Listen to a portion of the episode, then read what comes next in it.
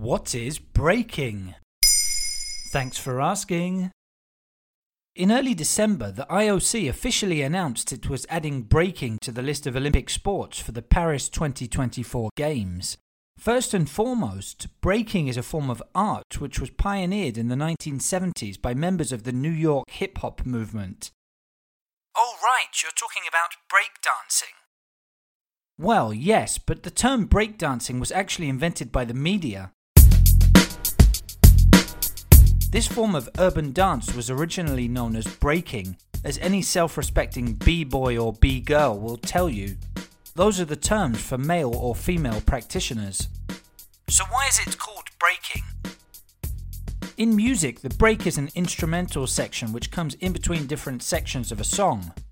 All elements of the music disappear apart from percussion, such as a drum beat. In the 1970s, DJ Kool Herc noticed that guests at his block parties in the Bronx always wanted to dance to these transitions. And thus, breaking was born as a unique form of dance with its own codes. Breakers face off in single or team battles. The four main elements of breaking are top rock, down rock, power moves, and freezes.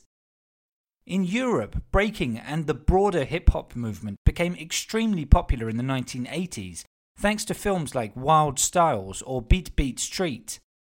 Little by little, the media fascination faded away, but the discipline has since picked up again. It has developed into a structured competitive sport and is governed by the World Dance Sport Federation. In 2018, breaking made its debut at the Summer Youth Olympics, with Sergei Bumblebee Chernyshev of Russia and Ramu Kawai of Japan winning gold medals in the boys and girls events respectively. One, two, three.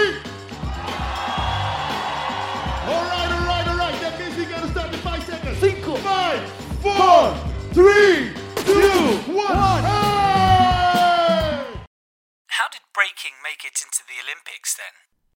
The organisers of the Olympics are seeking to transform the Games in order to appeal to a younger audience. But while breaking made the cut, many other sports like squash and billiards were unsuccessful in their campaigns to join the Olympics. Ambassadors of those sports have expressed their disappointment at missing out on inclusion. In particular, three time squash world champion Michelle Martin didn't mince her words, saying, The Olympics has lost what it was. Yes, they're trying to move with the times, but it's creating a mockery of the thing. Nevertheless, many B-boys and B-girls are enthusiastic about the news, which means breaking is sure to get increased visibility and become more professional. Some are more skeptical, fearing the discipline will move away from its hip hop roots and sacrifice its artistic dimension to become an ultra competitive sport.